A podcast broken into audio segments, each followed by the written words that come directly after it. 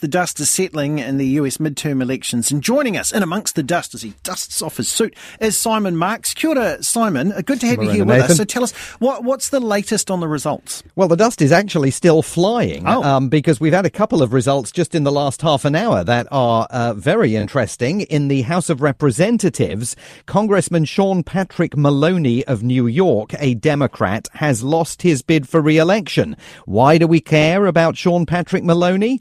Because he's the chairman of the Democratic Party's Congressional Campaign Committee, and he couldn't get re-elected in the state of New York, a Democrat stronghold. Meanwhile, more good news for the Republicans. Within the last few minutes, it has been confirmed that Senator Ron Johnson, a conspiracy theorist to the max who has adhered himself with superglue to former President Donald Trump, has won his quest for re-election to the United States Senate. So the way these races currently stand is that we still don't know who's going to control majorities in the House and the Senate.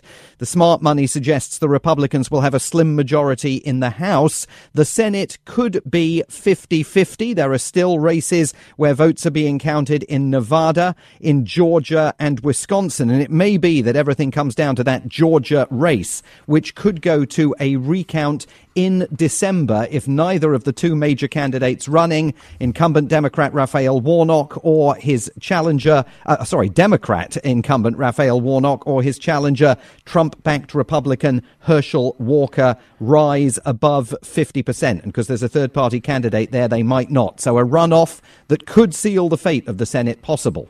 I wonder if Herschel Walker's confused with what's going on today. What happened to this big red wave that um, pollsters had and conservatives had been talking about? Because 50 50 doesn't sound like a wave. Yeah, no sign of the red wave that Donald Trump had predicted, and there's no question that these results broadly are a setback for him uh, because many of his candidates have not managed to uh, bring themselves over the finishing line, including, of course, Dr. Oz, the Republican candidate in Pennsylvania. He lost to the Democrat John Fetterman. I never expected that we were going to turn these red counties blue, but we did what we needed to do. And tonight, that's why I'll be the next U.S. Senator from Pennsylvania. Indeed, he will. So, no red wave. That's good news for Joe Biden in the White House, who has bucked the historical precedent and hasn't lost anything like the amount of ground that some of his predecessors, including Bill Clinton and Barack Obama, lost in midterm elections. There is another big winner of the night, and it is this man, Governor Ron DeSantis, down in Florida, the Republican re elected with 60% of the vote. We have embraced freedom. We have maintained law and order. We have protected the rights of parents. We have respected our taxpayers, and we reject woke ideology. We fight the woke in the legislature. We fight the woke in the schools. We fight the woke in the corporations. We will never, ever surrender to the woke mob.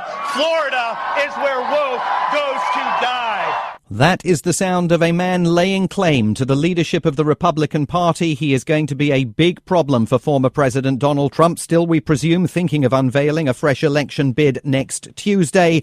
Not for nothing does the New York Post today describe DeSantis as the future. Thank you very much Simon. Simon Marks there with us uh, with the latest out of the US midterm elections.